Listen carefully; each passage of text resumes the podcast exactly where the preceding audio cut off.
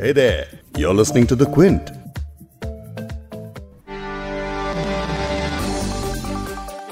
इस साल फरवरी में हुई दिल्ली हिंसा के मामले में दिल्ली पुलिस अब लगातार चार्जशीट दायर कर रही है पिछले दिनों इन्हीं चार्जशीट को लेकर कई गिरफ्तारियाँ भी हुई लेकिन अब दिल्ली पुलिस की एक सप्लीमेंट्री चार्जशीट में कुछ ऐसे बड़े नामों का ज़िक्र किया गया है, जिनमें ज़्यादातर एक्टिविस्ट हैं। साथ ही दिल्ली पुलिस ने इसी मामले में जेएनयू के पूर्व छात्र और एक्टिविस्ट उमर खालिद को भी यूएपीए के तहत अब गिरफ़्तार कर लिया है। दिल्ली हिंसा की जाँच में सीपीएम नेता सीताराम येचुरी, स्वराज इंडिया के अध्यक्ष योगेंद्र यादव, इकोनॉमिस्ट जयति घोष समेत कई बड़े नाम हैं, लेकिन पुलिस की इन चार्जशीट्स में कई ऐसी चीज़ें भी हैं जो एक दूसरे से मेल नहीं खाती हैं। जिन तारीखों में ट्रंप के दौरे के वक्त दंगे फैलाने की साजिश का ज़िक्र किया गया है, उन तारीखों तक तो ट्रंप के दौरे का ऐलान भी नहीं हुआ था। इस पूरे मामले पर आज इस पॉडकास्ट में नज़र डालेंगे, साथ ही दिल्ली हिंसा में जिस तरह जाँच हो रही है, उस पैटर्न से एक और मामले की यादें ताज़ा हो जाती हैं। कौन सा मामला? ये भी आपको थोड़ी देर में बताएँगे। क्विंट हिंदी पर आप सुन रहे हैं बिग स्टोरी हिंदी। मैं हूँ फबीहा सैयद। पॉडकास्ट में आगे सुनिए क्विंट के पॉलिटिकल एडिटर आदित्य मेनन से, जो बता रहे हैं कि कैसे दिल्ली हिंसा मामले में पुलिस की जाँच और गिरफ्तारियाँ हमें एल्गार परिषद मामले की याद दिलाती हैं। दिल्ली दंगे और एल्गार परिषद में जो इन्वेस्टिगेशन रहे हैं, उनमें काफ़ी चीज़ें मिलती जुलती हैं। एक बुनियादी सिमिलैरिटी है, वो ये है कि प्रोटेस्ट को क्रिमिनलाइज किया जा रहा है। लेकिन पहले आपको बता दें कि दिल्ली हिंसा मामले में दिल्ली पुलिस की सप्लीमेंट्री चार्जशीट में कौन कौन से नाम हैं। फरवरी 2020 में लगातार दो दिन तक दिल्ली के नॉर्थ ईस्ट इलाकों में दंगे हुए। हिंसा ऐसी कि कई घर और कई दुकानों को जलाया गया। इस खौफनाक हिंसा में 50 से ज़्यादा लोगों की हत्या कर दी गई। अब इस मामले को लेकर दिल्ली पुलिस कई चार्जशीट्स दायर कर चुकी है। एक नई सप्लीमेंट्री चार्जशीट आई है, जिसमें सीपीएम के जनरल सेक्रेटरी सीताराम येचुरी और स्वराज अभियान के नेता योगेंद्र यादव उन लोगों में से हैं जिनका नाम दिल्ली में हुए दंगों के एक आरोपी के खुलासे वाले बयान में सामने आया है, यानी डिस्क्लोजर स्टेटमेंट में। उनके अलावा इकोनॉमिस्ट जयति घोष प्रोफेसर अपूर्वानंद और documentary film maker Rahul Roy का नाम भी इसमें शामिल है। अपना नाम इस लिस्ट में देखने के बाद सीताराम येचुरी ने ट्विटर पर कहा कि जहरीले भाषणों के वीडियो पर कोई कार्रवाई नहीं हुई, लेकिन हम लोगों के खिलाफ साजिश रची जा रही है। उनका ये ट्वीट वैभव पलिनीटकर आपको पढ़कर सुना रहे हैं। छप्पन लोग दिल्ली की हिंसा में मारे गए। जहरीले भाषणों का वीडियो है, उन पर कार्रवाई क्यों नहीं हो रही है? क्योंकि सरकार ने आदेश दिया है कि विपक्ष को लपेटा जाए किसी भी तरह से। यही है मोदी और बीजेपी का असली चेहरा, चाल, चरित्र और चिंतन। विरोध तो होगा इसका। यह मोदी सरकार न सिर्फ़ संसद में सवालों से डरती है, यह प्रेस कॉन्फ्रेंस करने से घबराती है और आरटीआई का जवाब देने से। वो मोदी निजी फंड हो या फिर अपनी डिग्री दिखाने की बात, इस सरकार की सभी संवैधानिक नीतियों और असंवैधानिक कदमों का विरोध जारी रहेगा। येचूरी के अलावा स्वराज अभियान के राष्ट्रीय अध्यक्ष योगेंद्र यादव का भी नाम इस चार्जशीट में है। उनका ज़िक्र ये कहते हुए किया गया है कि कई जगहों पर उनके भाषण ने लोगों को उकसाया, जुटाया और सीएए और सरकार के बारे में झूठ फैलाया। इन चार्जशीटों में अपने नाम का ज़िक्र होने पर यादव ने कहा कि मेरे फेसबुक पेज पर सभी भाषण मौजूद हैं। इनमें वो भी शामिल है जिनमें मैं प्रदर्शनकारियों से ब्लॉकेड हटाने के लिए कह रहा हूँ। एफआईआर दिल्ली के जाफराबाद और मौजपुर इलाके में हुई हिंसा की जाँच से संबंधित है। क्विंट को योगेंद्र यादव के फेसबुक पेज से एक वीडियो मिला है जो 24 फरवरी का है। उस वीडियो में वो सीलमपुर प्रदर्शन स्थल पर भाषण दे रहे हैं और उसका एक छोटा सा हिस्सा आपको मैं सुना देती हूँ। और मैं आपसे अर्ज़ करने आया हूँ, भाई अपूर्वानंद आए हमारे साथ आठ दस और साथी आए थे। हम आगे पीछे हो गए, आपके यहाँ दोस्तों ने कहा, नहीं, यहाँ बोल के जाइए, हमारे दूसरे दोस्त आगे चले गए। पूरे देश के दोस्त आए थे। दस दस लोग मिलके पूरे देश में जो शाहीन बाग के लिए बात कर रहे हैं, वो सब लोग मिलके आए थे। आपकी उन बहनों से बात करने आए थे जो वहाँ पे मेट्रो स्टेशन के पास सड़क रोक के खड़ी लेकिन ये जो ऊपर बैठे हैं, इनको कोई परवाह नहीं है। इससे गुस्सा आता है, मुझे समझ आता है। इससे बेचैनी होती है, समझ आता है। लेकिन एक बड़े आंदोलन की निशानी ये होती है कि हम अपने जोश में अपना होश नहीं खोते मैं समझता हूँ कि हमारे कुछ साथियों ने फैसला किया, किस जोश में फैसला किया कि वहाँ जाके सड़क को बंद कर देंगे। आप में ताकत है बंद करने की, मैं जानता हूँ। और एक बार हो गया कुछ घंटे के लिए, चलिए हो गया। लेकिन उसके बाद उसे लगातार जारी रखने से किसे फ़ायदा हो रहा फ़ायदा उन्हीं को हो रहा है जो इसे हिंदू मुसलमान बनाना चाहते हैं। ये जो लड़ाई है, ये हमारी, ये ना तो हिंदू मुसलमान की लड़ाई है, ना ही हमारे और मोदी जी में लड़ाई है। ये गांधी जी और गौडसे के बीच की लड़ाई है। जो गौडसे की बात करते हैं, वो गौडसे के लेवल पे आ जाते हैं। जो गांधी की बात करते हैं, उन्हें गांधी के लेवल पे पहुँचना उन्हें अपने ऊपर बंदिश लगानी होगी। उन्हें अपना वो डिसिप्लिन दिखाना होगा जो कि गांधी वालों ने दिखाया था। हम डॉक्टर अंबेडकर की तस्वीर यहाँ लगाते हैं सावित्री बाई फुले की तस्वीर लगाते हैं। तो हमें इस देश के संविधान को ऊपर रखना होगा। हमें तय करना होगा कि हम ऐसा कोई काम ना करें। जाने अनजाने में हमारी तरफ़ से ऐसा कुछ ना हो, जिससे सामने वाले को बहाना मिल। अब यूएपीए के तहत उमर खालिद की गिरफ्तारी को कैसे समझ सकते हैं? इस पर अब बात करते हैं क्विंट के पॉलिटिकल एडिटर आदित्य मेनन से यूएपीए के तहत उमर खालिद का अरेस्ट होना कोई बहुत ज़्यादा ताजुब की बात नहीं है। दिल्ली पुलिस की जो भी तफ्तीश रही है दिल्ली दंगों के मामले में, वो एक ही प्रमाइस पर बेस्ड रही है और वो प्रमाइस ये है कि एंटी सी प्रोटेस्ट दिल्ली दंगे की साजिश के पीछे मेन मोटिव थे।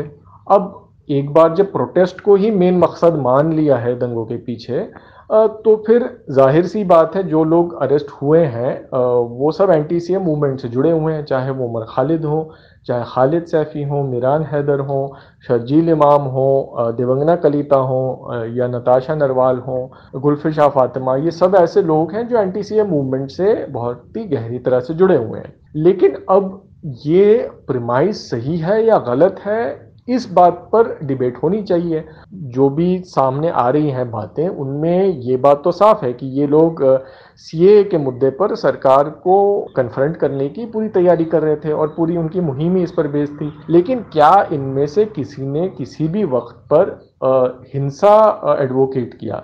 या किसी ने किसी भी वक्त पर कहा कि हमें दंगे कराने चाहिए?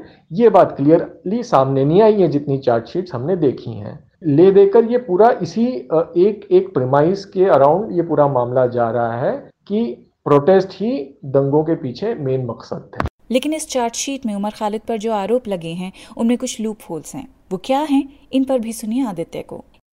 जो सबसे बड़ा लूप होल इस मामले में है वो ये है कि दिल्ली पुलिस के मुताबिक एक जनवरी आठ को मीटिंग हुई थी शाहीन बाग में, जिसमें उमर खालिद खालिद सैफ़ी और आम आदमी पार्टी के पार्षद ताहिर हुसैन शामिल थे और इन तीनों ने मिलकर अमेरिका के राष्ट्रपति डोनाल्ड ट्रंप की यात्रा के दौरान दंगे करने की साजिश वहाँ पर रची 8 जनवरी पे। अब इसमें सबसे बड़ा मसला ये आता है कि अमेरिका के राष्ट्रपति हिंदुस्तान आ रहे हैं, इसकी खबर सबसे पहले मीडिया में तेरह जनवरी को आई। इससे पहले कोई इसके बारे में कहीं पे भी कोई ज़िक्र नहीं हुआ था। अब ये चीज़ इन तीनों को कैसे पता चली? आठ जनवरी को वो भी। और वो भी उनको इतनी पुख्ता जानकारी थी कि वो उन्होंने इस दंगे की साजिश तभी रच ली एडवांस में जब उन्हें, जबकि किसी और को इसके डेट्स पता ही नहीं थे। तो ये सबसे बड़ा लूप होल है इस मामले में। दूसरा एक लूप होल है जो उमर खालिद की स्पीच जिसके बारे में बार बार ज़िक्र किया जा रहा है। गृहमंत्री अमित शाह ने भी मार्च में पार्लियामेंट में स्पीच का ज़िक्र किया था। ये वो स्पीच है जो उमर ने अमरावती में एक एंटी सी प्रोटेस्ट में दी थी। उस स्पीच का एक 20 सेकंड का हिस्सा भाजपा के आईटी सेल के हेड अमित मालवीय ने ट्विटर पे डाल दिया था और उसमें उमर कहते हुए सुनाई दे रहे हैं कि हमें सड़कें भर देनी चाहिए और प्रोटेस्ट करते हुए सड़कों पर आ जाना चाहिए। अब लेकिन अब वो पूरी स्पीच देखें तो उसमें कहीं पे भी वायलेंस का ज़िक्र नहीं किया गया है।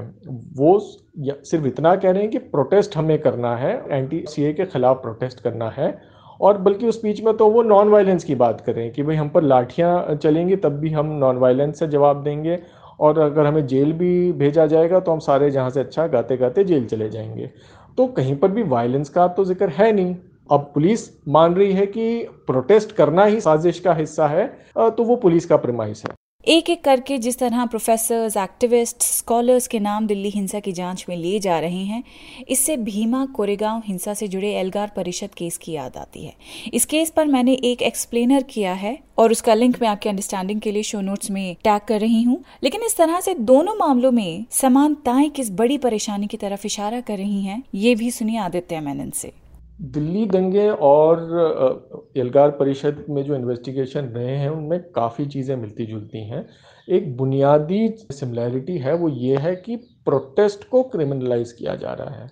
यानी जो लोग भी एहतजाज कर रहे हैं हुकूमत के ख़िलाफ़, उस चीज़ को ही एक एक जुर्म की तरह प्रेजेंट किया जा रहा है। इसमें ये हुआ है कि दोनों ही में एक एंटी सी ए मूवमेंट और दूसरे जो एक एंटी ब्राह्मणवाद मूवमेंट जो है उसके से जुड़े हुए जो एक्टिविस्ट हैं, उन दोनों को, के ऊपर एक क्रैकडाउन किया है सरकार ने इन दोनों इन्वेस्टिगेशन के ज़रिए।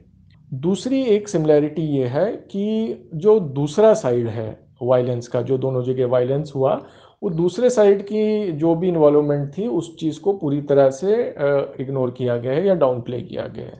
एल्गार परिषद के मामले में वहाँ पर जो एक एक राइट विंग आउटफिट्स के तरफ़ से हुआ था वायलेंस और उसमें सामने नाम आए थे, मनोहर भिड़े और मिलिंद एकबोटे जैसे दो बड़े हिंदुत्व नेताओं का। उस चीज़ को पूरी तरह से इग्नोर किया गया है और यहाँ तक कि महाराष्ट्र की जो पिछली बीजेपी सरकार थी, उन्होंने इन दोनों नेताओं को क्लीन चिट तक दे दी। दिल्ली दंगों के मामले में भी कपिल मिश्र और कन्हैया लाल, जगदीश प्रधान, मोहन सिंह बिष्ट जैसे बीजेपी नेताओं का नाम तमाम कंप्लेंट्स में सामने आया है, लेकिन इनके खिलाफ एक एफआईआर तक दर्ज नहीं हुई है। तो इससे एक एक चीज़ ज़ाहिर होती है और काफ़ी इल्ज़ाम भी लग सकते हैं पुलिस पर कि एक बायस्ड इन्वेस्टिगेशन यहाँ किया जा रहा है। ऐसे इल्ज़ाम लगाए जा सकते हैं पुलिस पे, क्योंकि जो साजिश है वो दोनों केसेस में सिर्फ़ एक तरफा साजिश बताई जा रही है और दूसरे तरफ़ की इन्वॉल्वमेंट को इग्नोर किया जा रहा है। Retired IPS officer Julio Ribeiro जो रोमेनिया में भारत के राजदूत रह चुके हैं, उन्होंने दिल्ली पुलिस के कमिश्नर एस एन श्रीवास्तव को एक पत्र लिखा है। रिबेरो ने इसमें उत्तर पूर्वी दिल्ली में हुए दंगों मामलों में निष्पक्ष जाँच सुनिश्चित करने को कहा है। मौजूदा जाँच पर सवाल उठाते हुए रिबेरो ने अपने पत्र में कहा कि दिल्ली पुलिस शांतिपूर्ण प्रदर्शनकारियों के खिलाफ कार्रवाई कर रही है और हिंसा भड़काने के लिए जिम्मेदार नफरती भाषण देने वालों के खिलाफ जानबूझकर नॉन कॉग्निजिबल अपराध दर्ज नहीं कर रही। जूलियो पैरो ने अपने पत्र में कपिल मिश्रा, अनुराग ठाकुर और प्रवेश वर्मा जैसे बीजेपी नेताओं का ज़िक्र किया है। वीडियो सबूत होने के बावजूद दिल्ली पुलिस का दावा है कि इन लोगों के खिलाफ नॉन कॉग्निजिबल अपराध नहीं पाया गया है। तो इस पूरे मामले में भले ही दिल्ली पुलिस एक्टिविस्ट और बुद्धिजीवियों को कटघरे में खड़ा करने के लिए केस बना रही हो, लेकिन कहीं ना कहीं पुलिस की जाँच भी सवालों के घेरे में है। फिर चाहे वो नॉर्थ ईस्ट दिल्ली के मुस्लिम बहुल इलाकों से लोगों की गिरफ्तारियों का मामला हो, या फिर चार्जशीट में ऐसे लोगों के भाषणों का ज़िक्र करना हो, जिन्होंने शांति बनाए रखते हुए प्रदर्शन की बात कही थी। हालाँकि चार्जशीट से ही गुना तय नहीं हो जाते हैं, पर कोर्ट ही अब तय करेगा कि आखिर किन जहरीले बयानों ने नॉर्थ ईस्ट दिल्ली में आग सुलगाने का काम किया है। इस पॉडकास्ट के एडिटर हैं संतोष कुमार और इसे प्रोड्यूस किया है फबीहा सैयद ने। अगर आपको बिग स्टोरी हिंदी सुनना पसंद है तो क्विंट हिंदी की वेबसाइट पर लॉग ऑन कीजिए और हमारे पॉडकास्ट सेक्शन का मज़ा लीजिए।